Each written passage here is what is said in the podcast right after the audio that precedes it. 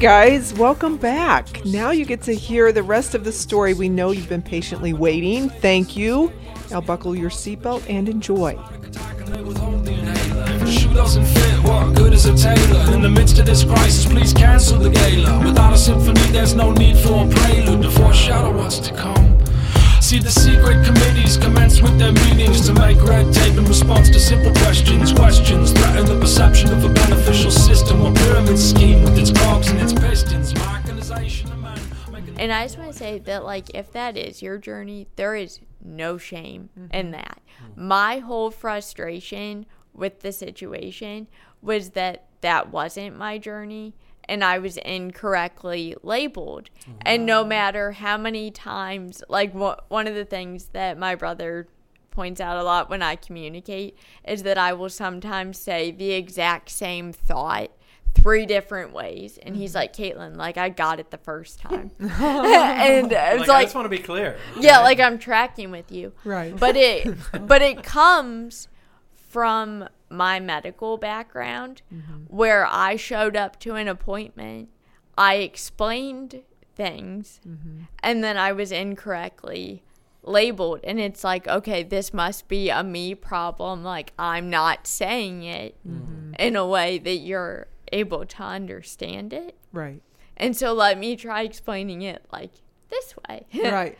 and it just like didn't matter that they were they wanted it because nine times out of ten it pro like that probably would have been the situation for you know a young adult white female from a middle class family. Like i get it. Mm-hmm. But if that's not your journey like if you are the one in 10 mm-hmm. or in my case one in however many billions of people are on the world or in the world because mm-hmm. we have not found anybody and like with social media and the way that you have access to stuff Right. nowadays if there was somebody else that experienced anything close to what i did we would have found them Right. Mm-hmm. and we didn't. And we never got a diagnosis. Like we went here there and everywhere. Wow. trying to like i had every type of testing. There were conditions that it was similar to mm-hmm. but then i would have one or two things that just made it so it couldn't be that mm-hmm. and the things that were unique about my situation were the things that God used to allow me to do it for the length of time that mm-hmm. He required me to do it, which is just crazy to me because we went to the Cleveland Clinic. Uh, so when this started in May of Of yeah, 2015. of 2015, mm-hmm. like spring of 2015, I was in a great spot physically. Like I was running, li- like I've always been petite, but like I was very strong. Running, lifting felt great. Um, my like back squat PR was incredible. You know, like I was just, wow. I just felt really good. what was your back squat PR? I'm pretty sure that it was like 180 for Dude. for 12 reps, and they were like deep, sc- like it was That's really re- good. Yeah, it was. It was really good, you know. and and then this started happening, and I obviously didn't have the energy to like work because my body's not getting fuel Right. and like I knew like wanted to be able to do the activities that I love to do and I found it very frustrating that like this is not happening. And um I was at like I said I never weighed myself like it was mm-hmm. irrelevant, but I felt really good. And then obviously once my body stopped digesting food, I gradually lost weight, but it wasn't like, oh, you drop 30 pounds in 2 weeks Right. like we started seeing doctors immediately but i continued to eat and so it was just like i had to modify my entire life around eating because like once i started eating my day was over because i needed like i wasn't gonna take a bowl with me to throw up in. So i had to plan my eating schedule around my plans and by the grace of god i was able to like finish out that fall semester of college classes but then i wasn't able Were to you, go able to, were you able to drink water? um, initially, I was able to keep down some like plain like water mm-hmm. initially. And then I stopped being able to keep down water unless it was on a completely empty stomach. So like once I started eating, even water wasn't staying down. And people like we'd go to these doctor's appointments and they'd be like, Have you tried Ensure? And it's like, No, I'm just starving. Like it never occurred to me to try like a nutrition Everything. yeah, like a nutrition like please five years into this offer me that suggestion because it just like has never uh, occurred to me to do that. And so I've been it- down every aisle of the grocery store. I've tried every can. yeah, like don't Nothing stays. yeah, like don't you think that by now, if there was like something as One thing. Uh, like that's so revolutionary to try ensure. Oh, You're uh, I- so I mean, like you do try to give grace though, because what I realized through this journey was that I was probably unintentionally that person to somebody else, like mm. in an effort to want to help somebody, mm-hmm. because so many things like you just don't know until you've lived them. Mm-hmm. And so some of the things that people would say to me or whatever in trying to be helpful mm-hmm. weren't. And in giving grace, being like, yeah, I probably was trying to be encouraging to somebody else going through a hard time mm. and completely said the wrong thing. Yeah, you But- don't know what to say half the time. Yeah, Yeah. but like saying, hey, at least they're like showing up and trying to say something. Mm-hmm. I mean, offering suggestions like drinking Ensure should just not be a suggestion to like anyone for anything. just So true. like it's just not right.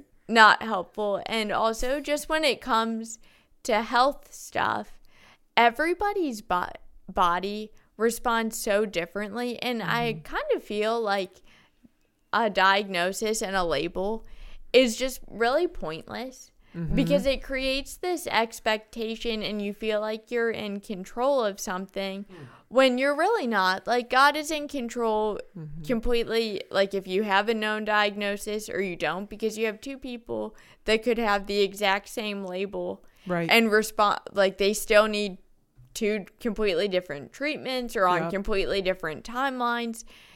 That the label puts our trust in a place it's what we humans do to make us feel like we're in control. You're so right. yeah, and so it was good. very like helpful for me to not have one in Mm-hmm. a sense because it's like we have no idea what's going to happen Mm-hmm. and we can just make peace with that so i like i said gradually lost weight and then by the following spring so like april of 2016 the Cleveland Clinic was like, yeah, we just need to hospitalize you and put a feeding tube in because, like, we can't figure out what's wrong. But if you come inpatient, we'll do more testing and we'll get an answer that way.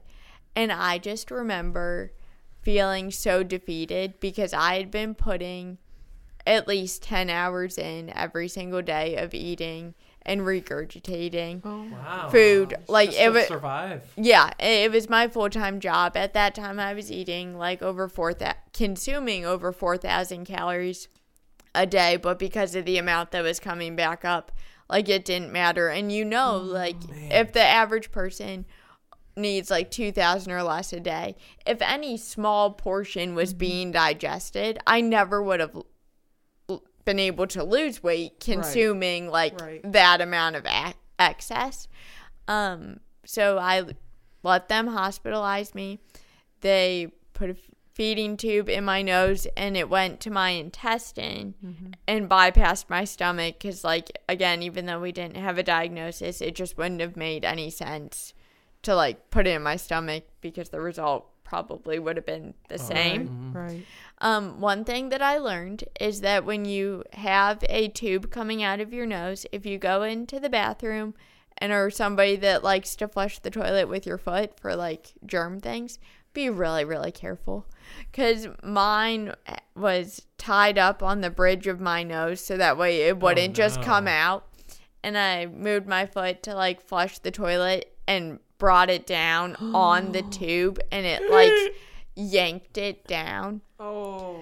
and it was so so painful. Oh, yeah. Th- There were just like so many things That's a that hot tip for somebody out there. yeah like because you have to take like this whole jo- like pole with you and just like pay, you're hooked up to all these wires Mm-hmm. to just kind of know placement of things and you know if you're That's a hot tip. that is a hot tip for and somebody. like pick your battles Yeah. you know just flush the toilet with your hand Right.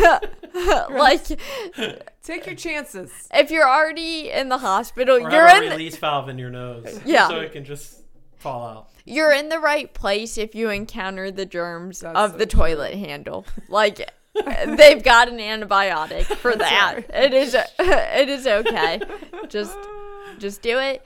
Um also what I prioritized packing for my stay at the hospital hmm. was Under Armour sweatpants. Hmm. My mom like let me get these expensive like $70 Under Armour mm-hmm. sweatpants and making sure that my eyebrows looked great. I'm very mm-hmm. into eyebrow threading. Yes. I just want to give a shout out to the eyebrow th- threading place in Cuyahoga Falls in the Graham Road, uh, Hudson Drive Plaza by the I've, Walmart. I think I've heard about them. they, I think their name is like Threading R Us or, or Uh-huh. something like that. I should get the name of this right. But they are so wonderful and do such a great job. They didn't exist uh, back in 2016, Mm-hmm. but they are wonderful and you should definitely give them your business. If- I have to say, I don't know what eyebrow threading is. It sounds like you're adding eyebrows. You're um, taking them out at the root. re- yeah, and it's like floss instead oh, of I've waxing. seen that, and it pinches them and pulls them. Yeah. yeah, and It, it, takes a little bit of getting used to at first. I'm right. It is so glad I'm eyebrow Italian. threading are Life us. Yeah, so easy. yeah.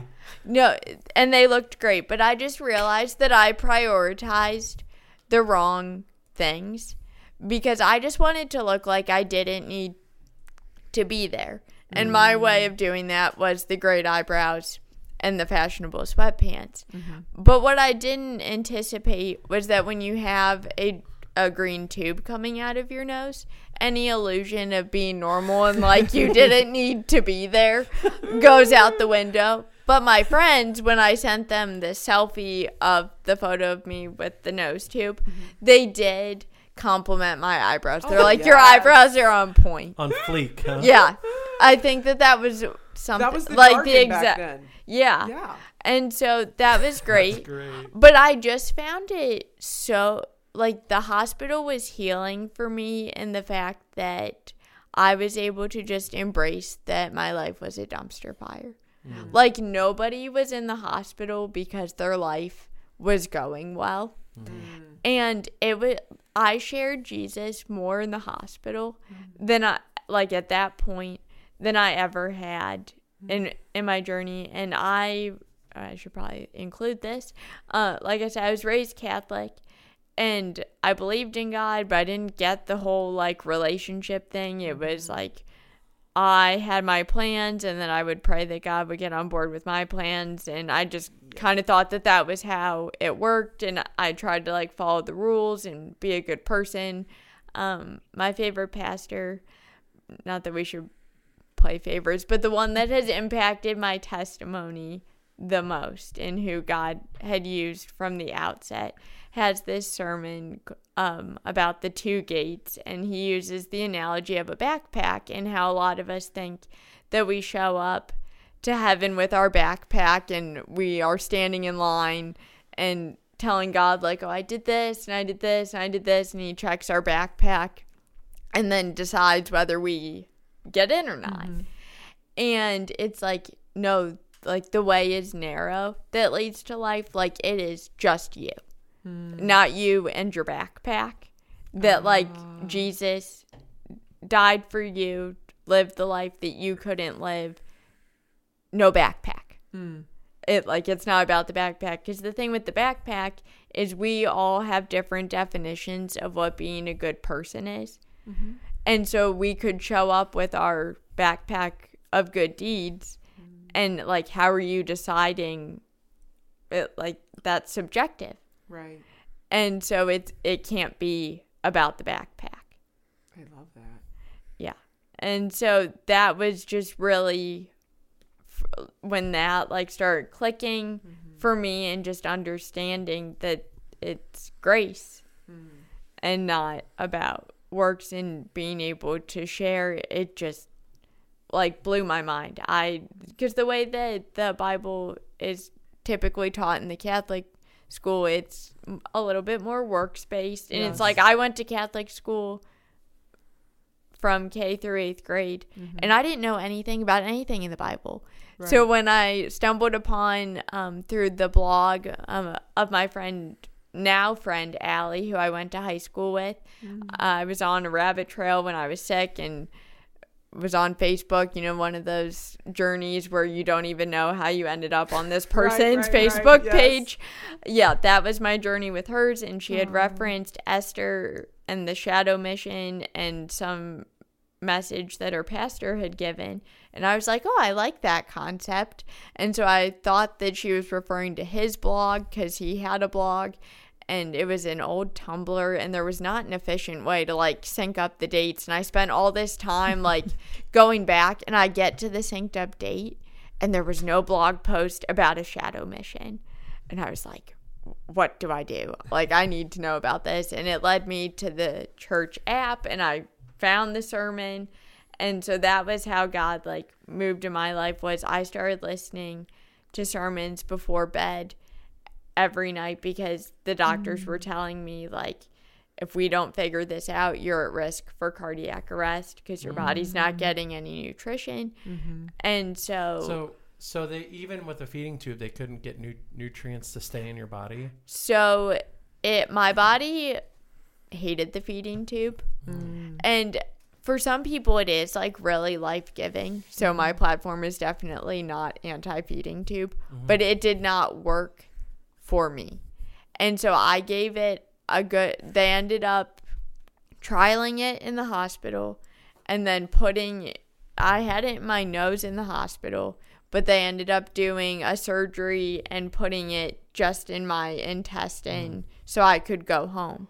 But because my intestines like weren't working, they had me on a laxative and when it's in your intestine, you have to be hooked up 24/7 because your body doesn't have reserves in your intestine like it does in your stomach to like delay the emptying. So I was on a laxative and then constantly had stuff going in. And so uh, like you can't like you know, it just It was a full time job. it was a full-time job and I was never nauseous until I got the feeding tube. and the only thing that took away the nausea was eating. Oh. And so, but food still wasn't staying down. Oh so then I was doing both. So I was continuing to eat just because I was so hungry because I had an appetite this whole time. that is so wild. And because it, it was in my intestine, I don't think my body ever got the sig- signal that mm-hmm. like we were trying to like help it out. Mm-hmm. I, like I don't know.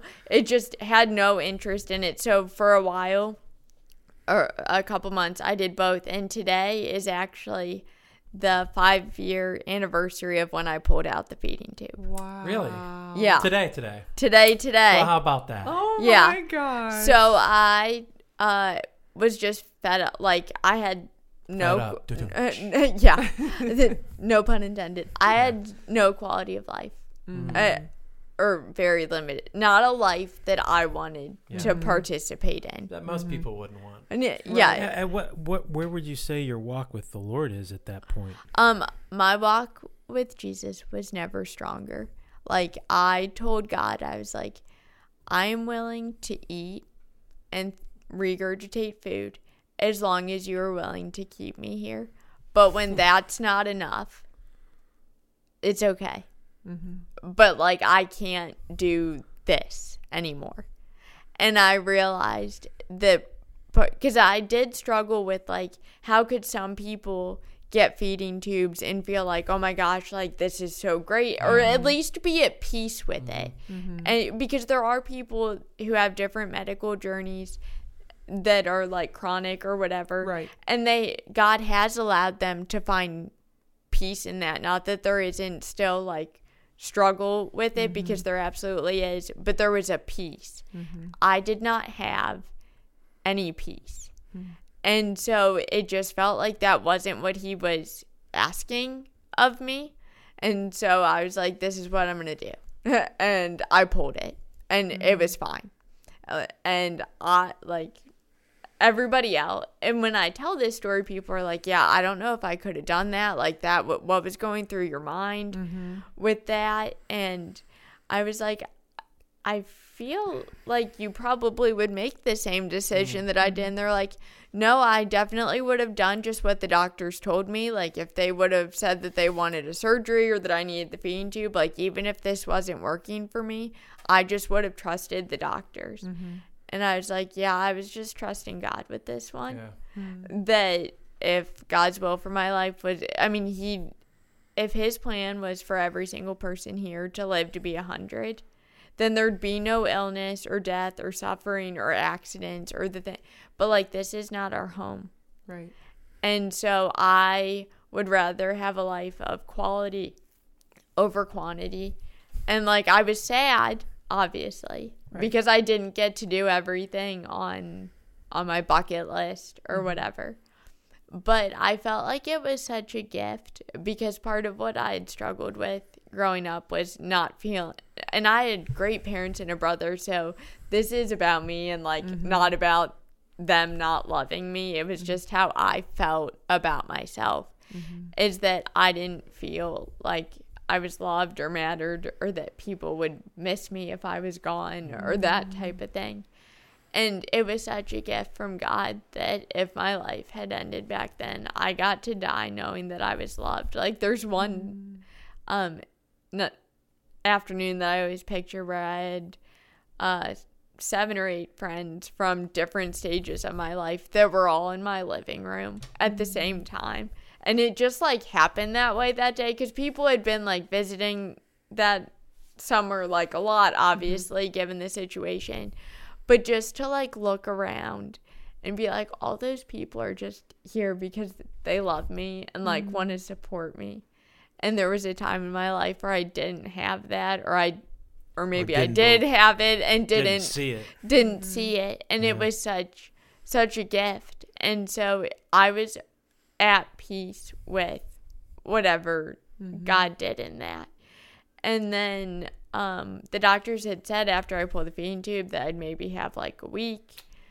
And i was a- and so that was kind of So like you were preparing to die. yeah. Mm. And it was but I didn't feel like I was going to die. Like I didn't have a drink. You know, like Right. there was no feeling, but it just kind of felt like, okay, how long can the body go without food? You know, like we're already a year in hmm. into this and like yes, I'm continuing to eat, but it doesn't necessarily feel like it's doing hmm. anything. Mm-hmm. And so we just kind of felt like okay, well, we'll see.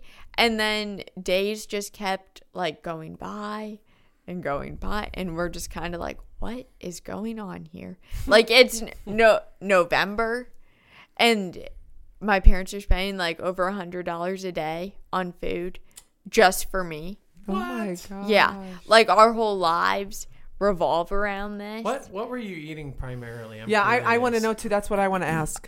Like very Like- nutrient rich things. Like Oh no, like, no, McDonald's. that's uh, not not McDonald's, but like there was not not much that Just I anything, did. huh? Yeah, because you had to get like I was consuming at this point over sixty thousand calories a, day. day? A day, How many? sixty.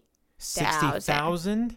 Yeah. If we hadn't asked you, were you gonna say that at some point? Because that's crazy. That's like Uh, more than Michael Phelps when he's Yeah, training. he He, does has, like, like, 10. 20. Was it 20? Twelve to twenty or something. Yeah. How do you consume that much food in a day?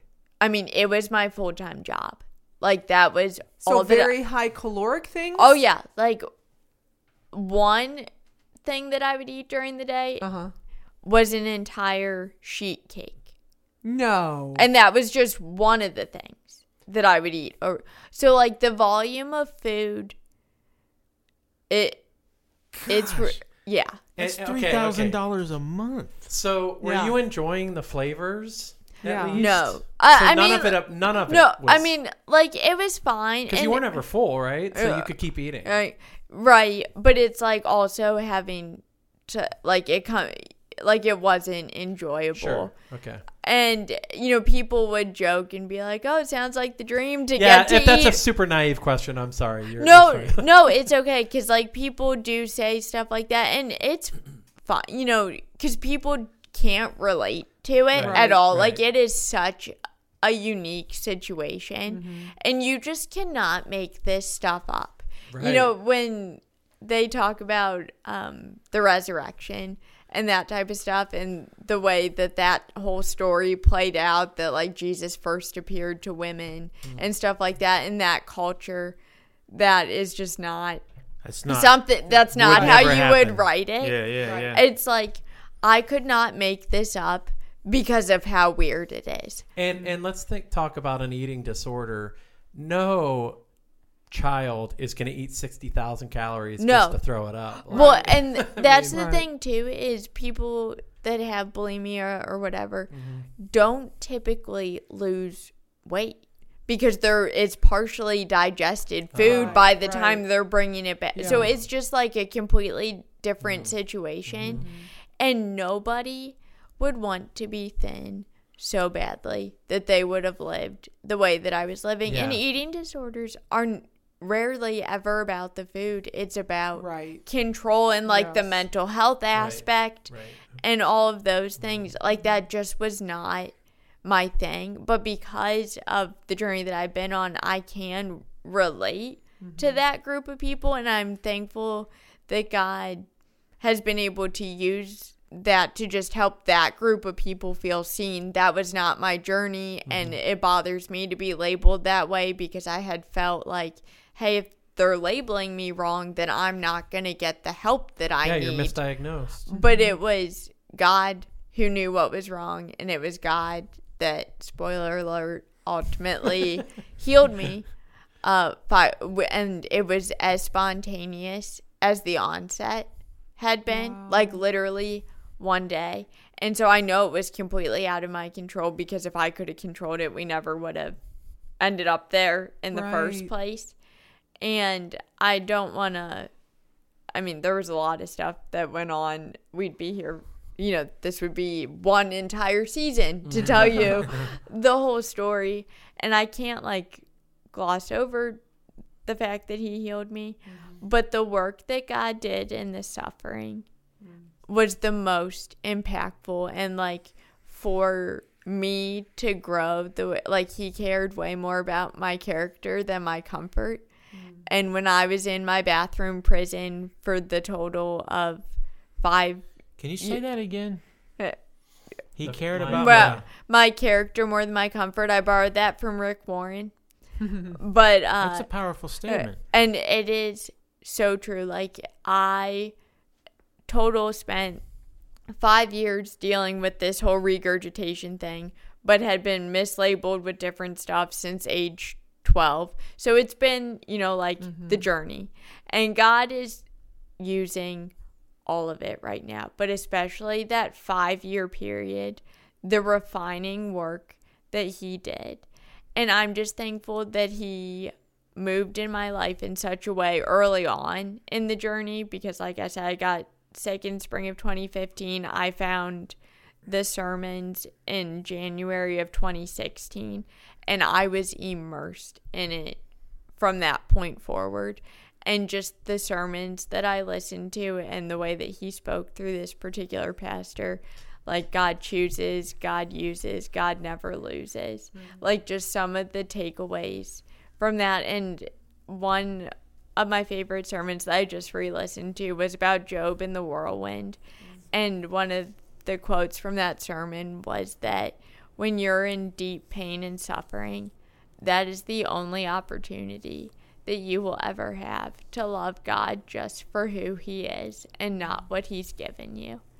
And God has given me so, like, even sick, He had blessed me with everything that I, like two loving parents, a house. You know, you talked about at the beginning of the sermon what the people in Afghanistan are, are going through right mm-hmm. now.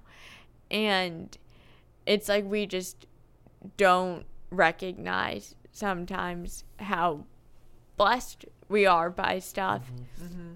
And I think that in some ways it's a gift to be able to be protected from some of the suffering um, that goes on in the world be, because it's overwhelming and like we mm-hmm. can't control and impact Right. all of it. But at the same time, to have a perspective of like what he he's given you. Mm-hmm. And for me, like the things that I thought mattered, like how fast I could run or my grades or what clothes I wore or mm-hmm. whatever, it's just like that's not what matters. And if I would have gone to the first doctor's appointment and they had been able to fix me and diagnose mm-hmm. me and I got better, my earthly life would be different. But my eternal life would be too. And I would much rather have a shorter earthly life because I mm-hmm. know what I what's coming next. And like that was where I found my peace It's like if I never get to go for a run again here, never get to get married or have kids or whatever, like I'm going to heaven. Mm. Like I know Jesus. Mm-hmm. Like it's okay. That's why I'm doing this. Yeah. But I didn't like none of that clicked for me and people sometimes say like when you're suffering like how can you believe in God or whatever and it's mm. just kind of like It's the opposite, isn't it? yeah, and it's like for me, my circumstances were what they were, regardless if I believed in God or not. But you take away God, and it's like now I just have no hope. There's no hope. No hope. How do you how do you get through? Exactly, and Right? That's the whole point in suffering. Mm-hmm. It's it's learning and growing closer to God and and being dependent on Him. right. And uh, my prayer has been that I would never forget that I need Jesus just as much today mm-hmm. as I do when I was on the bathroom floor because I know that God isn't going to like send me back to bathroom jail if I try to like go my own way. Right. But I don't ever want that to be an option for me because mm-hmm. that's been like the greatest joy and get and like the only way I was able to find joy in the suffering was because of him. And so to just be like, "Hey, peace out, God. Like, Yeah. thanks for healing me. I don't need you anymore." Like what are you doing? Mm-hmm. Yeah, I feel like we've. I mean, everybody that's told their story has been in their lowest time, and it's so easy to get comfortable again, and to forget how. To lose that gratitude aspect. Yeah, get and caught up how in how again. powerful of a time that was, mm-hmm. And yeah, if you can hold on to that, that's And he hasn't let me go. yeah, and that has been like there have been different parts that uh, you know there were times where i was like could you just like if you're going to do this could you do it on my timeline or whatever? And i wouldn't have been ready for it. I was not ready for it until it happened. And again like i didn't know it was going to happen but just looking back on everything that being able to process some of the burdens that come with the blessing. Yeah. Mm-hmm. it i just couldn't have anticipated but knowing where my help comes from mm-hmm. now has totally reshaped the way that i process every encounter and therapy. You know we were talking mm-hmm. about self-care and stuff. I had been doing emdr I- I don't mm-hmm. know if you've heard of that. It's uh-huh. eye movement desensitization processing. It works off the principle of neuroplasticity and like clearing Then It's not like sounds more like a key sound. Yeah. It's way over my head. but it just breaks down your like sticking points in your brain so that way you the trauma is pro- like you move through the mm. trauma and identify your triggers and it allows your brain to like heal and clear How do you do it? so you feel like an idiot, which again I feel like is the tagline of therapy. If you feel stupid, you're doing it right because you do. Uh, Like that is how it felt when you're doing it because it's tracking eye movements and bilaterally stimulating your brain. So, like, what? I mean, do you have something on your head? So I had headphones on that beep like when you're doing a hearing test, and then you hold these uh, hand paddles that vibrate and they sync with the beeps, and then there's a light bar, and it uh, bounces from side to side, also in sync with the beeps hmm. and this. So it's like a lot going on. Sensor. It's all sensory, different senses. Yeah, and while you're doing that, you're thinking about the traumatizing event. Hmm. And it your brain just like jumps around and like I said you feel kind of crazy when you're doing it just because all you're doing is thinking about it. You're not talking about it necessarily. And you will sometimes get this like really strong emotional reaction. The things that come up memories that get unlocked Really? from doing it. It is wild. Um, That's nuts. but it is so helpful because some of th- it the point isn't that you forget what you went through. It's just that you're able to access it in a way that doesn't put you back in that place and so it's helpful to be able to talk about it uh, christine caine um, is where i heard this quote she's a christian speaker but she has said that you have to make what God wants to do through you bigger than what happened to you.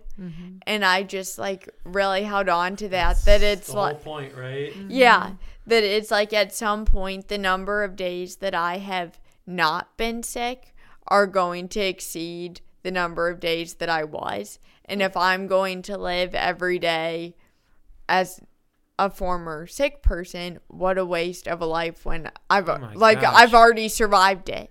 You Like- you you should. Yeah. This is a message that needs to go to Christians. There are so many Christians who walk around proclaiming themselves to still be sinners. Mm-hmm. I'm a sinner. I'm a sinner. I'm a sinner. No, you're not. You're in Jesus Christ, and you happen hmm. to have a propensity to go back and do stupid stuff. Right. Good point. But, like if you you- don't if have to stay You stuck.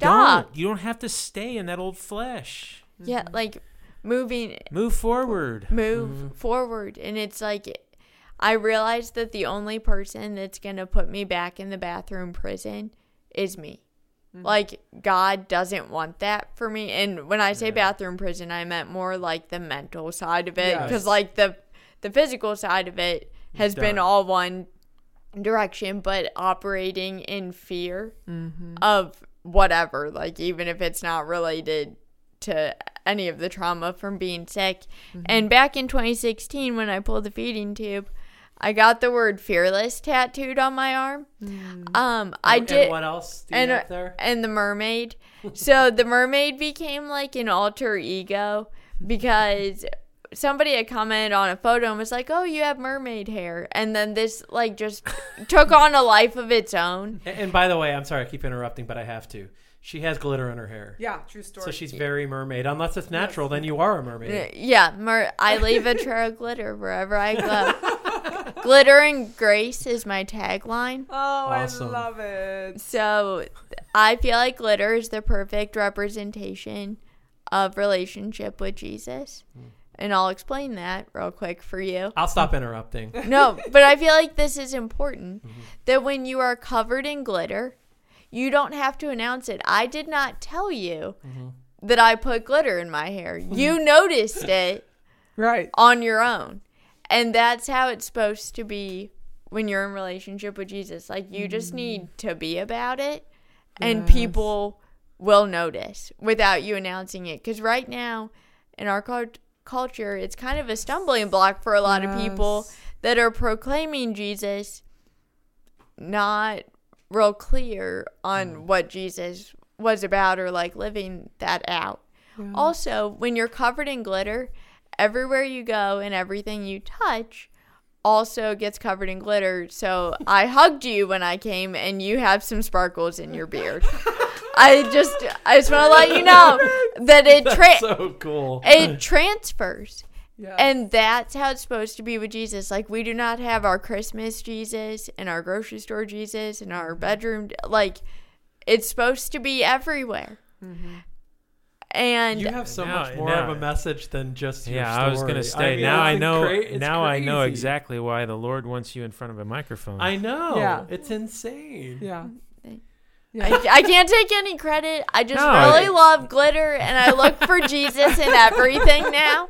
And any way that I can apply Jesus to something But that I that w- intentionality and the the thought Mm-hmm. going behind, like, no, who who thinks about it that way? People might put glitter in their hair, but that's just because they want glitter in their hair. Right. Well, and the thing too with glitter is that it gets like embedded in in stuff, Yeah. and so like you try to clean it up, and like there'll be little sparkles that stay. She knows. And it's like that's how it is with God. That if you're not looking for Him, you'll miss Him sometimes. Hmm. And that's how it is with the glitter. If you're not aware that sparkles could be in the carpet, you're not looking for them. Mm-hmm. I've also realized that the way that people sometimes respond to glitter is how they respond to Jesus. Like some if I bring up glitter, they'll be like, "Oh yeah, I hate glitter." Like don't don't bring glitter around me. Or I'm okay with glitter at like Christmas, but on like a random Tuesday in July, I that want does- glitter all the time. that doesn't work for me. it's so happy.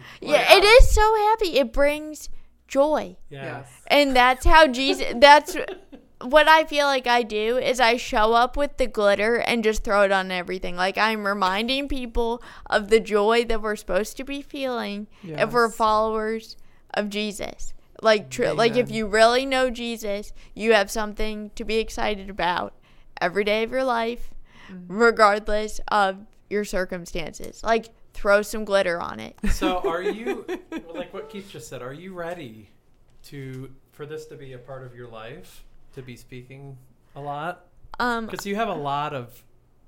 I mean, it's not just to speak; it's to bring like. It's awesome. Like talking to you is awesome. Yeah, you have a lot to illuminate. If yeah you will. and you and you do you are joyous and Yes. you have a way about you that is brings hope and I and think that's that I what could the totally world see- needs. I could totally see this happening quite a bit to you. Yeah. yeah, me too. Uh, Yeah. so I prayed about it a lot and like I write all my things down. Like I have a lot of Word documents and like my journals because I feel like God has given me a lot of it and I just didn't don't know when he is going to use them. I have written on my bathroom mirror obedience is my job, outcome is God's job. Amen. And so I'm just trying to show up and share in the places that he like I have stumbled into every speaking opportunity or it feels like stumbling to Yeah. me. right, right. But as somebody else has told me this morning like God is opening the doors. Yeah, it's not stumbling. Yeah. But to me it feels For that you, way. it does, but 'Cause it's he's not in your orchestrating strength, it. it's Yeah. in his. Yeah. Right, and I just want to share whenever and however he wants me Mm-hmm. to do it. And so I feel like he's kept me up until this point, I guess, off of social media. Like I don't post things on my Instagram related mm-hmm. to this because for a, a while he did use that at one time a little bit. And then after 2017, it, uh, like he shut it down. Mm-hmm. And I just feel like that's been helpful because sometimes when I go to post like a photo of something and like try to write some like deep caption because I do like write things, but I try to like write it for an Instagram mm-hmm. caption. And God's just kind of like, yeah, you don't need to put a Bible verse with every photo. Like if you're sharing something that brings me joy, like I shine through that without without the the preachy caption. Like Yeah. you don't need to preach at people on Instagram. Just right. just live your life. right. I Uh, totally see that and agree Yeah. with And, yeah. and like that's enough for right now. But the the glitter thing is important to me.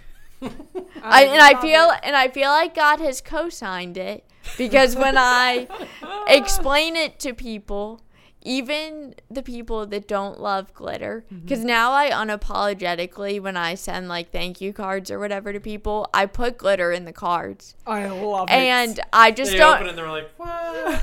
but here's the thing people respond to it differently because they know the person that's like they associate Yes. it with me Yes. and that tempers their reaction to the Yes. glitter. And that's how you want people to respond to Jesus, where it's like when he shows up in a place Mm-hmm. that you don't expect or maybe you didn't want, Mm-hmm. you know and you love him. So it's just kind of like bring on the glitter. Like I I didn't didn't expect you to be here or whatever, but it's fine. Mm-hmm. Like Yes. it, life with Jesus is messy. Glitter is messy, but Yes. it's also beautiful mm-hmm. and it, Absolutely. and it's fun and it like goes everywhere yeah. and yeah. So have I sold you? You already did. You uh, didn't have to sell Not me. on Jesus, on the Not glitter. glitter. On the glitter. I Are you Je- selling She's glitter? like, by the way, I have a brand of glitter. I was No, gonna say. I carry glitter around in my backpack. I love I it. have tubes of glitter in my backpack. My biggest question is, how do you spread it without dumping a pile? Like, how do you put like just a little bit and even? Yeah, do you like throw it and walk under it? Like how do you put put it on yourself? Okay, so I have the tubes of glitter in my backpack, Uh-huh. and I have this like hair serum. Mm-hmm. So I just Ah. put some hair serum on my hand and then open the tube to like sprinkle it on my hand. But it just kind of like went everywhere, and so the back of my car like does it. But the, like that's fine.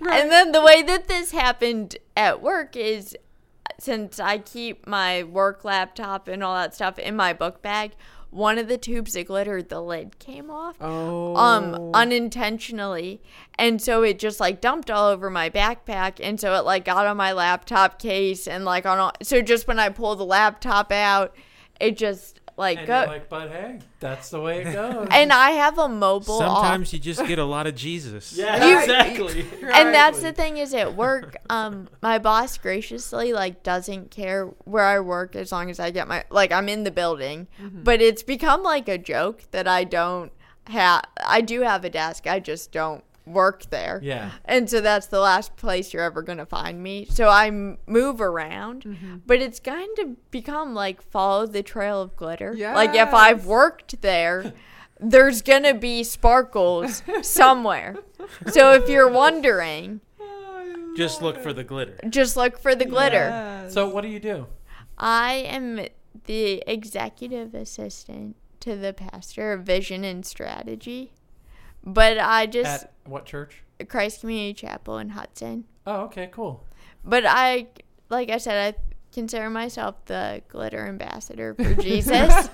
Glam the, the glitter ambassadors, uh, throw, throwing the glitter on the stuff. I like manage his calendar and do all that stuff. He's given me um, some leadership responsibilities and has like I love working for him just because he give like uses me in ways beyond just managing his mm-hmm. calendar, mm-hmm. which is just really fun. Like, I do that, but there's so much growth opportunity, and I just really appreciate that he's invested Yeah. that in me because I had requested to attend the Global Leadership Summit, mm-hmm. and he was like, Oh, yeah, like that would be great. And so I'm reading three books from speakers that spoke at, at the event and then writing him a paper on how I can apply some of what I learned to my job. And I, like that was Oh, my cool. suggestion to do that. Yeah. And it was really hard to narrow down the books because there were so many great speakers and my mom and I just did, actually got to attend it together at East Canton Church of God mm. and th- it was a very like small church but it was fun because we like got to meet the other people there oh, but we would love to be able to attend it in person next year mm. uh, craig groeschel is another one who has some really great one liners mm. that i've used but his new one he made up a word called puck and encourages leaders not to get stuck in the puck, the pain, uncertainty, and chaos. And your mm. success as a leader is being able to move through that. And I feel like the situation that God has brought me through mm-hmm. um, included a lot of puck. Mm. A lot of It just sounds to me like a, a swear word replacement. Uh, right. And when he gave his talk, it, it was funny, but it's a fun word Yeah. to Yeah. say. Yeah. Uh, you just have to be a little careful. Yeah, yeah. so you went to school for nursing, though, right? Yeah, God did not want me to be a nurse. Did you finish school? Um, actually, no. Hmm. And so I ended up in my dream job. I Mm-hmm. was going back through my old tweets. I was just, I don't know why I was doing this, Hmm. but my dream job was to have something that I tweeted like back in 2014 or 20, whatever. I had wanted to be able to like wear a particular set of clothes. And I didn't because I love like online boutiques and just the more unique pieces. And it's like, oh, th- my mom would always say, there's n- nowhere that you're going to be able to wear this. Like, this is so impractical. Um, actually, I, d- I have a job where all of this is incredibly practical.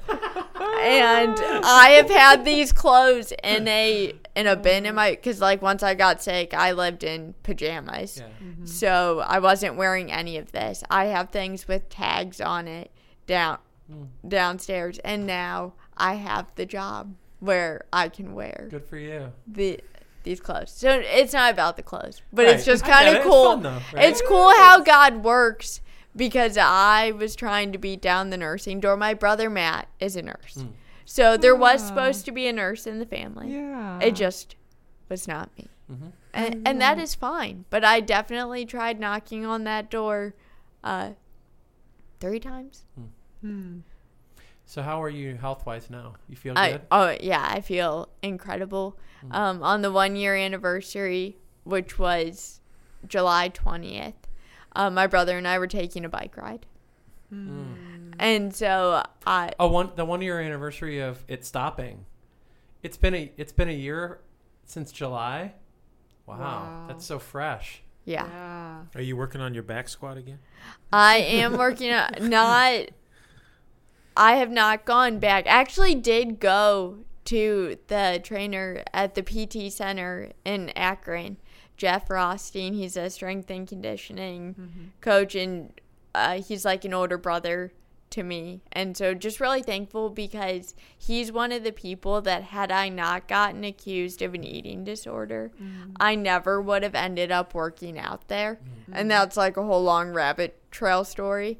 But if anything would have been different, I would have missed people. Mm. And so Wow. that was just one of the things that God showed me that, yeah, being mislabeled and all that stuff, like, it sucked. it was not a good feeling, very painful. Uh, but what matters is what God said. Like, I know what's true, God knows what's true. And I try to look for how Jesus, like, Jesus was accused of things that weren't true, too. Yeah. And how did he move through that? How did he respond? Mm. Like he knew that God knew. And so really like if you don't believe me, Who uh, cares? yeah, Right. like I just can't worry about that. yeah. Right. Right. Like you said, this is all temporary, anyways, right? It is. Yeah. And like my purpose here is to help other people know Jesus. And so I do try to be careful with like what and when and how I share just because I don't want to be a stumbling block in anybody else's faith. But as far as like those other things, like I cannot let that trip me Mm-hmm. up. And so when we were talking about like timing and hiatus and all that stuff, I do feel like I had to move to that place where as this story like unfolds, um, it you know, people have different reactions that I can't control. Right. Mm-hmm. And just being able to be like if you don't believe that this happened or you try to like make it fit into a box that mm-hmm. you can understand mm-hmm. like that's a you thing and not a me thing Right. and uh, I think it was Bob Goff that maybe had said that if you're not on a first name basis with somebody, don't criticize them. Like if you don't know their name mm-hmm. and their story, like mm-hmm. don't give Yeah, an that's a good point. opinion Yep. before you've shared an experience. Mm-hmm. Right. So I do, you know, just when you hear stuff on social media or whatever, like you only have a very small snippet Yeah. of somebody's life Right. and to just be really careful with like what what you say and what mm-hmm. you assume about people the power Right. of what asking you assume. So mm-hmm. true. like just ask questions because like i am pretty uh, the one question that i hate though is how, how much weight have you gained like mm. i just and i think People ask that. Oh yeah, yeah. And I just think that it's because a lot of people, especially in our culture, have been made to feel a particular way about themselves based on their mm-hmm. weight. Mm-hmm. And my symptoms had nothing to do with my weight. Like I was mm-hmm. perfectly fine when all of this started mm-hmm. and that it like it was just so irrelevant. And I'm just confused on like what anybody thinks they're going to be able to do with that information. Like how is knowing how much weight I have or have not gained cuz I don't know. Like I'm not tracking it. It's irrelevant to me. So if it's irrelevant to me, the person in the body, Right. What are you going to do with that? Right. I, I think I think we do it. uh, Most people do it because they're trying to figure out how to fit you into their classification system. Yeah. And it's Like, like why do we do that? I need you to fit into this slot, and you don't. So let me ask the questions to figure out how you're going to get to fit in Yeah, the slot yeah. that I need you to be in. right. Instead of knowing, like you said earlier, instead of learning how to listen Mm-hmm. And really let a person be who they are, we're listening to somebody to make them be what we need them to be. yeah, and it Mm-hmm. just And by the way, you said It's you're so like one in a billion, yeah. so we probably won't ever. Exactly. And I Yeah. uh the story of Noah has come up like a lot in my quiet time and especially at the beginning of the year. And it was like God never did that whole situation again, like flooding the whole earth. Mm-hmm. Yet he still included Noah's story in the Bible. Mm-hmm. So obviously the most important part of Noah was not the flood because like we can't learn anything from being trapped like none of us are gonna actually be in a boat mm-hmm. when Yeah. the earth floods Right. right. so if it was just to be able to relate to that part of noah's life like why include Right. the story right, we'll never get it. but noah was obedient to god mm-hmm. That's why he's in the Bible. that's why he's in the bible yep. and like that is what we're looking to that That's and Hebrews says so. Hebrews 12 says so. It includes him. Includes The hall of Noah faith. in the the hall of faith. Is that what they call some people call Yeah, it he that? he got in the Yeah. boat because God told him to. Yeah. yes That's the story. and, and like that i feel like has been my journey is that i'm just trying to be obedient to god So you're just trying to constantly spread spread glitter. Throughout the world. Or throughout throughout That's the world That's your obe- uh, role uh, road of obedience. and the thing too is I that like with it. I think of like Noah when I one of the things that I had struggled with because like food isn't going anywhere. Like you need food to live, and now like in this other side, I'm so thankful that God through like therapy and healing has allowed me to like not be um uh, I don't know what the best word for it would be, but anxious around food. Because, like, imagine if after what Noah survived, he was upset every time he saw water. Right. Like, water isn't going anywhere. Like, you're going to have to learn how to be in the presence of water and not get upset and, like, be like, I'm back in the boat again every day and not be able to move forward. And that's, mm-hmm. like, how it's been for me. And it was, like, gradual. It's not like I just woke up one day and, like, didn't have any concerns Like that it might happen, happen again. Right. right. Yeah. But when people would ask, like, oh, are you afraid of a relapse? And it's like, a relapse of what? Like, it was spontaneous. We don't know what it is. Like, if it happened again, then I guess it Yeah, that's- happens again. That's more of an addiction word, anyways. Right. Yeah. that comes down to like willpower and Yeah. And it's like, like, you have no control over. yeah, this. I had no control over it. So I can't spend my time worrying about Like, I didn't even know this was a thing until it started Yeah, happening to yeah, me. yeah. Well, how special is that though? yeah. You're one in like um, however many many billion. I mean, But- that's amazing. But we all have things about our thing, like stories that are unique. Mm-hmm. And I am very, one thing that's really important to me whenever I have an opportunity to share is to never stand on a stage. Mm-hmm. Because I feel like when God has worked, like when you have a more of a Saul to Paul type Mm-hmm. story, Mm-hmm. That it can be really inspiring to people, mm-hmm. but also really intimidating mm-hmm. And I just don't even like the visual of standing above people. That's funny. Mm. I've had that conversation. I, I play drums at our church, and I've had that conversation with our worship pastor. Like, why are we on a stage? Mm-hmm. Yeah, like I was like, people he had a great reason, and I think it's legit. But I would love to all be on an equal playing field and worship together on the same level. And there's something about that that I would really appreciate. Yeah, I just was thinking like, people don't need to see me; they need to see Jesus. And if you can hear what I'm well, that's saying, even better. That's even a better a better point. well, and it's like if well, you I can, would I would disagree with you. I think there are people that do need to see you Hmm. because how who you are visually is part of your story. Right. And I think there's people that are it's going to speak to them. We we are not just a voice; Right. we're a body too. Well, as long as I can stand on like a riser, because the way this worked out when I spoke in June is I had been praying about this because I, the woman whose event it was, I was like, my only request is that I don't have to stand on the stage. And she's like, eh. Like, I don't know that that's possible because I wouldn't want it to be a distraction if like people can't see mm-hmm. you. Mm-hmm. And I was, And that's the answer I got. yeah, yeah. So I started praying about it and I was like, God, I know that you know my heart and like the reason why I don't want to do this. Mm-hmm. Because having like a humble posture and like, So why don't you sit in a chair? oh, I don't, because it's still on a stage. Or And- Yeah. say this during it. Yeah, tell. like, I don't really want to be up higher than you, but for practical yeah, I've, reasons, I I've need like uh, Francis Chan. I've seen him go in and speak to to people, and he'll get down on his knees and teach from his knees. Yeah, it's the posture of your heart. It's really it's And that's really what Yeah, that's- attitudes. And, yeah. And that's what it's been for me. So when I Yeah. showed up to the event in June, we didn't even have to talk about it. There was a little riser right in front of the stage. And I was like, There you go. God, you got me. She's gonna carry your little and- box. At the same time, God's in the details and he does things like I don't know, at least my experience with the Lord is I don't ever truly feel slingshot.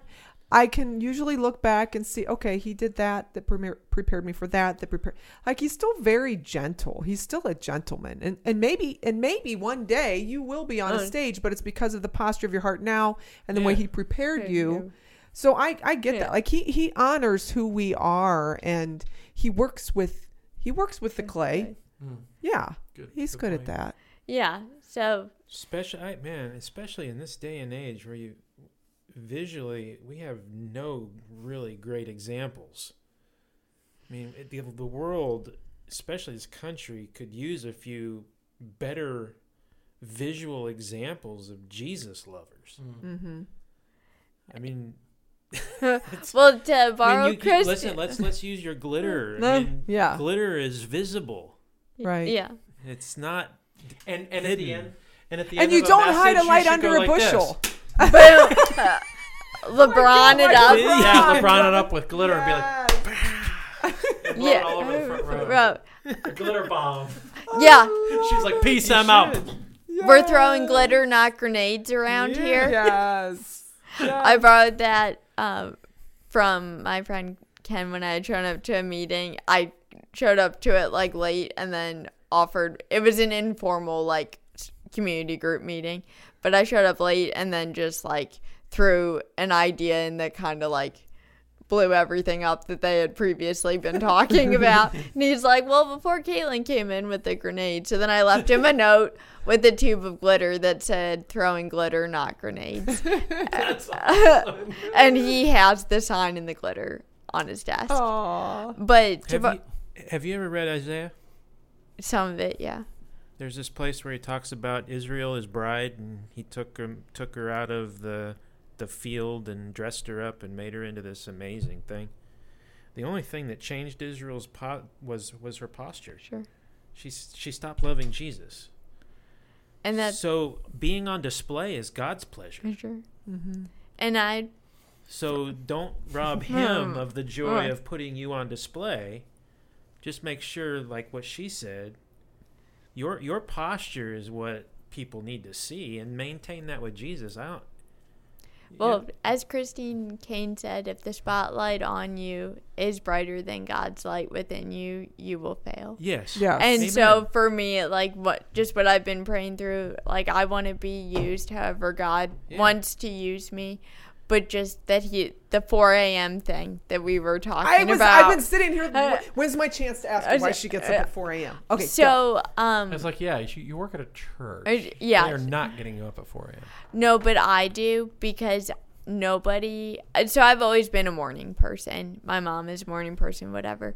Um, I don't like to be rushed in the morning, and I need my quiet time with God. And nobody needs me at 4 a.m. Hmm. And so I like there is a 0% chance in this season of my life that anybody needs anything from me at 4 a.m. And some mornings, like, uh, you know, those conversations with friends where, like, you say goodbye, like, 14 times as you're Yes, leaving yes, the yes. driveway. And it's, like, such a special thing in a friendship, like, the time that lingers hmm. mm-hmm. That's how my quiet time is with God. Like some mornings, even on work mornings, mm-hmm. um, the first hour, hour and 20 minutes of my day is just me and God. Like I'm reading a book, reading my Bible, I'm journaling. Mm-hmm. Like That's awesome. it is so so special to me and like I need that and mm-hmm. especially after being sick when like I'm so thankful that God uses people uh, like Christian speakers or and sermons and Twitter and people posting quotes because in that season of my life that was how he like poured into me. Like I have screenshots from Christine Caine, Craig Groeschel, Tim Keller um That's cool because a lot of the time we gloss over them. yeah But somebody is, it's helping somebody. Yeah, I mm-hmm. I save them. Uh, mm-hmm. like I said, I was going back through different ones that I had screenshot mm-hmm. and s- and saved, and I have a list of people that poured into me that didn't even know it at the time. And so that was just really cool. And so, not to gloss over social media because it is important. And they helped get me to the point that I like love doing this on my own and that the Holy Spirit is within me that I can do it on my own and that God's like working in me and opening my eyes. But it, just one last analogy um, hair braiding. When I was sick, one of the things that my friends did and like even my mom did when I was in high school, um, they would do my hair for me and braid it and it was such like a comfort thing and i couldn't do it myself like french braid my own hair. And then um, my best friend moved to north carolina one of them moved away. She's the one that mailed me glitter bombs. So she like really my best friend sam she uh, was a big part of that.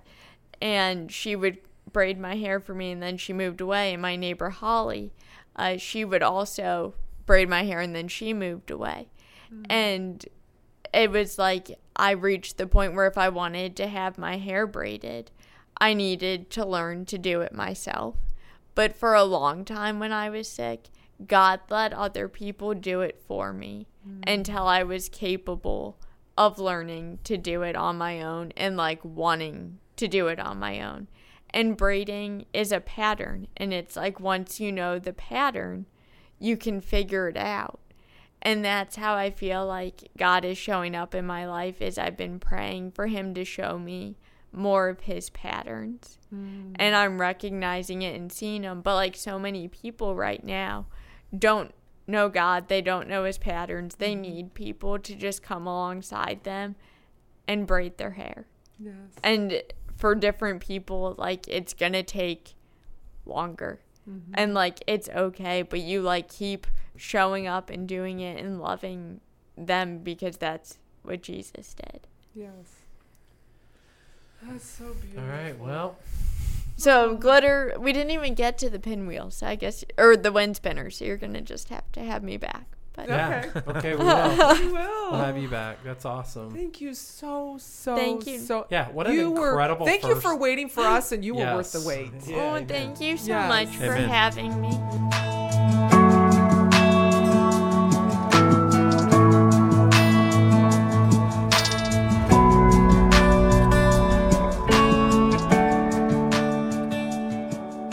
This has been Recreated Podcast, and we really appreciate you being on uh, on the show with us and paying attention and listen. If you want more information, we have a website www.recreated.life, L-I-F-E at the end, and you can go there. And we have other podcasts available. We would certainly love to hear from you. There's a email contact form thing you can fill out of your Or email us at friends at recreated.life. or that Yeah. right there. Yeah. So, uh, Recreated is all about uh, your story, our story, everybody's story that uh, meets Jesus and walks and suffers and learns what it's like to uh, receive His mercy for their life. Uh, so, if you have a story, we'd love to hear it. Please contact us. And until next time, next week, I think. Uh, have a good week. Yep. And don't forget Jesus. Yep.